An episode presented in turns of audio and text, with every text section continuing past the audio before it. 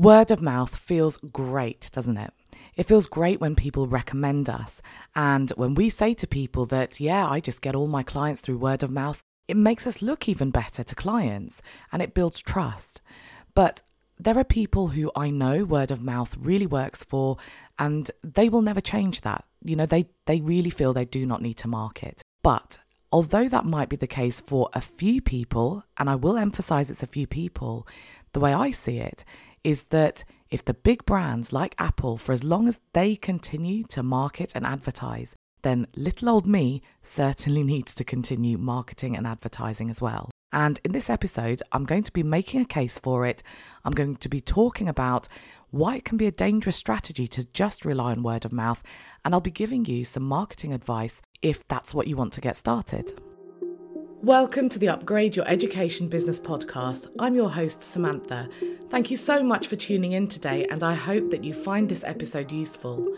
If you're new to this podcast, each week I share fluff free, actionable ideas tailored to education businesses that you can mould to suit your needs. And finally, if you enjoy listening to the podcast, it would mean the world to me if you could leave a review on iTunes or follow and subscribe on whichever platform you choose. Thank you once again for tuning in. The thing that really made me want to create this episode is because recently I've been meeting far too many business owners who have for years relied on word of mouth.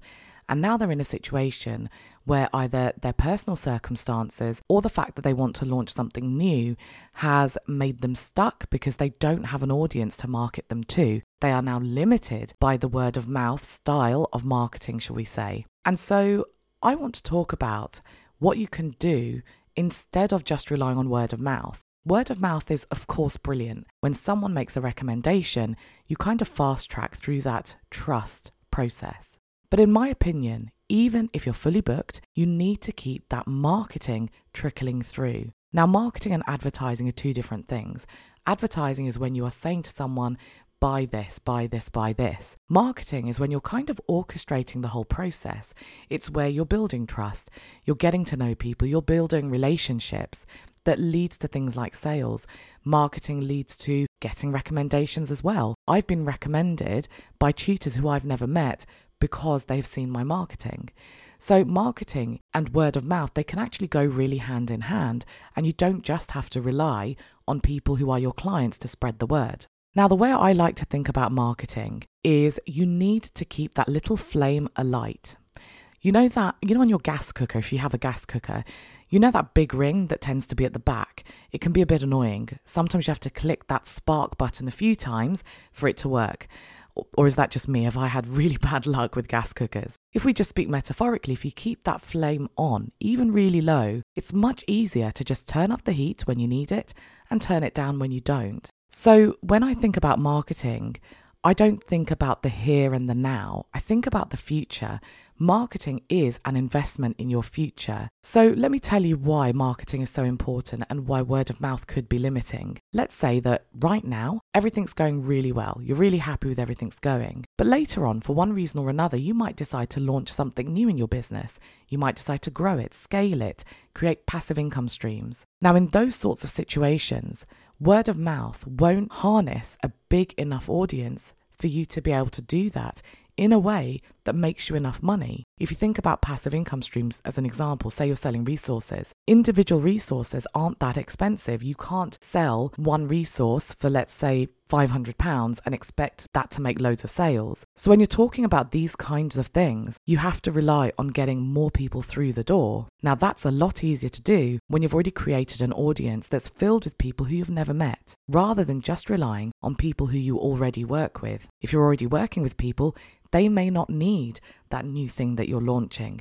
Maybe that new thing is for the people who aren't quite a fit for whatever reason with what you currently offer. So, once again, if you're launching something, you're just turning up the heat. That's all you have to do if you've kept that trickle of marketing going, if you've kept that flame alight. But also, we simply don't know what life has in store for us. None of us know. For example, I was having a conversation with someone in a Facebook group just earlier today, and he was in crisis because life circumstances has meant that he can now work a maximum of three to four days a week for his tutoring business. And you could tell that he was panicking because he was asking about all these questions about, you know, can anyone help me sell resources, hire tutors? Shall I run courses, run workshops? Can someone help me? I need to earn more money, but I can't give any more time. He wanted to throw everything at it. And I was looking at some of the comments and not, all of them were answering his questions on how to sell resources and giving him ideas. But I took a moment and I thought, hang on a second. I tutor three days a week. I tutor about three to four, maximum four hours a day, and I earn a really healthy income through it. So I thought, okay, why isn't he earning enough with three to four days? So I commented and asked him to pause for a moment and maybe consider something like his pricing. And he responded saying that he had hit a ceiling based on where he lived. So naturally, I thought, okay, he must be a face to face tutor, but I thought I'd check anyway. So I asked him, Are you an online tutor or face to face? And he said online. But he said he had relied on word of mouth and all his clients are where he lives and he's hit a ceiling with how much he can charge. So I'll return to what I said, I'll circle back. Marketing is an investment in your future because you can't predict what personal circumstances are going to mean that everything has to change for you. I'll tell you a nice little circle that actually happened in my business. In 2020, during lockdown, you may have heard me tell you this story. I lost half of my business. I lost them in about 45 minutes because the GCSEs got cancelled. My husband also just got the news he was going to be made redundant. So I was having a bit of a meltdown, to be honest. I didn't have Upgrade Your Education business, that was my sole income. But I recovered in 24 hours, and it was through my waiting list. But also, I turned up the heat on my marketing, which I had already been doing consistently for so long. And I didn't just recover in 24 hours, I was actually in a position where I had more students now, which I took intentionally because my husband was going to be out of a job soon. Now, here's a really nice thing that happened. During that time, I started with a new student.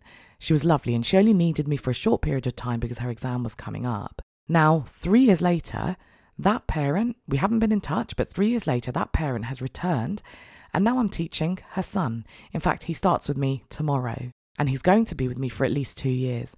Now, who, who knew? I didn't know the pandemic was going to happen. I didn't know I was going to lose half of my business. I didn't know I was going to recover. And I didn't know that that investment I have been making in just keeping that marketing going was going to mean that I was going to end up teaching a sibling of someone who I met three years ago.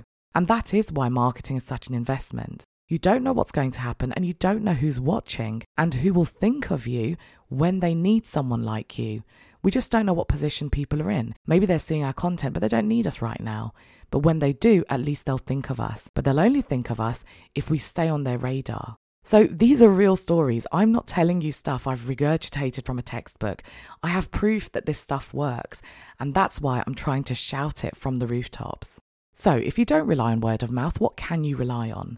Well, if you're thinking about marketing, and if you're a real beginner, even if you're not and you're finding it overwhelming, let me tell you, it doesn't have to be overwhelming. Marketing doesn't need to mean that you're on every single social media platform, you have email marketing in place, you have a YouTube channel, and so on.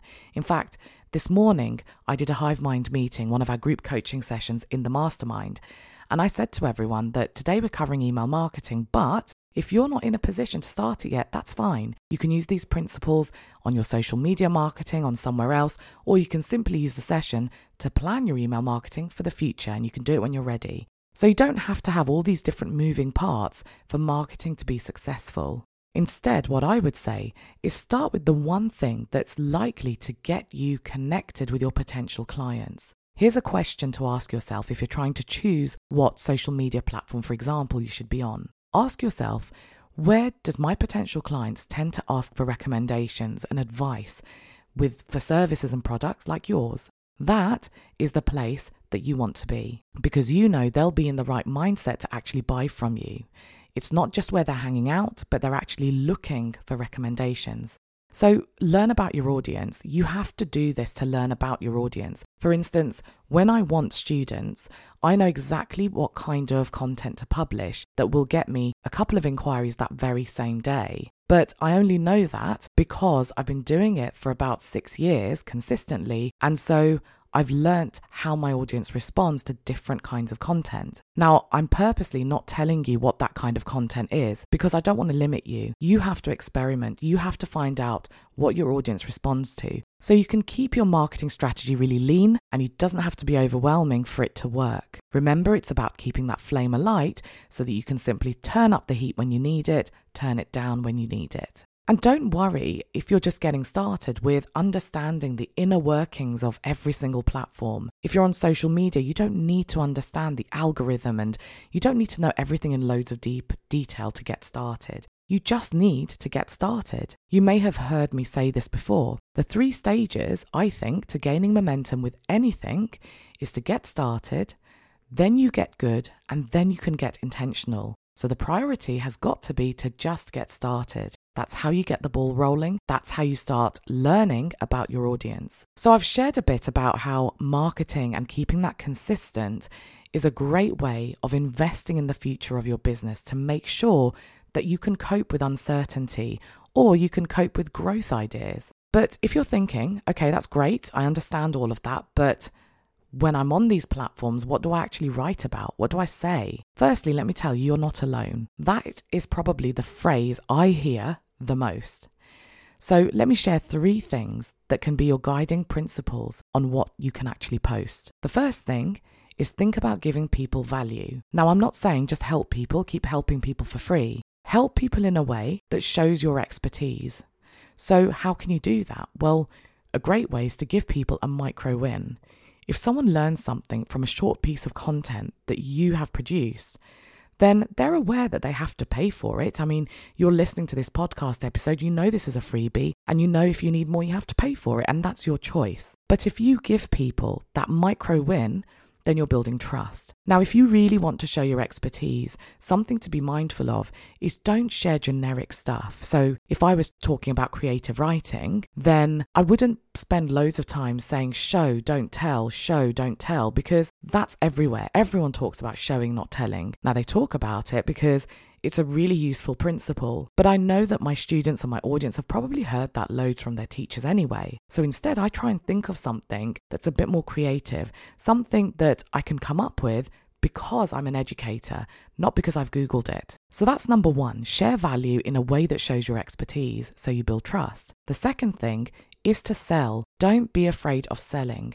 Because if you want to help people, you can only keep helping them further if you actually tell them what you offer, how you can help, why they need it, and how they can get started. And the third thing is to build trust. So, when you're specifically focusing on building trust, a great way is to share testimonials from clients. And when you're sharing them, talk about the transformation, talk about the work you did with that client, rather than just sharing it with love hearts and saying how warm and fluffy it makes you feel. It does. I mean, right now behind me, I've got this lovely card that one of my students wrote for me, and I keep it there because whenever I need a pick me up, I read it.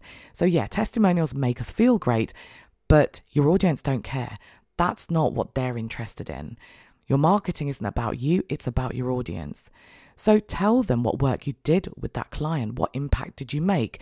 What position were they in when they started working with you? And what does this testimonial prove about the impact that you make when you work with people?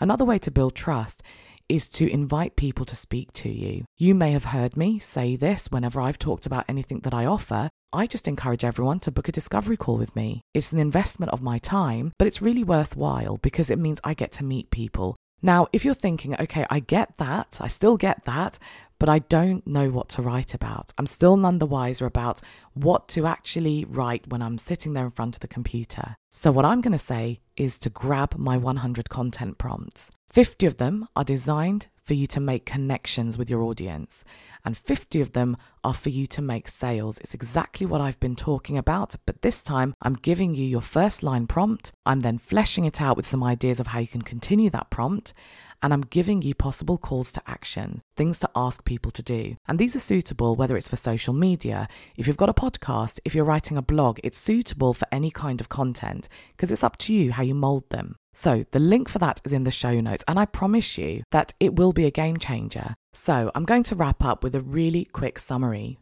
Word of mouth is great, and if you have built your business and continue to maintain your business on word of mouth, firstly, congratulations. And I genuinely mean that because doing that is no mean feat. It's really hard to do to have that kind of reputation where you can solidly rely on it for your business. But if you're in a situation where you do get word of mouth, but you're thinking, I don't know whether this is going to be enough. If you agree that marketing is something that invests in your future, then the kind of things you want to be doing is choosing platforms or content platforms like podcasts, not just social media platforms, YouTube, whatever it might be, but choosing platforms that you know your clients are going to find, they're going to actively seek, or somewhere where they're going to look for recommendations. And that leads me to the fact that marketing doesn't have to be overwhelming.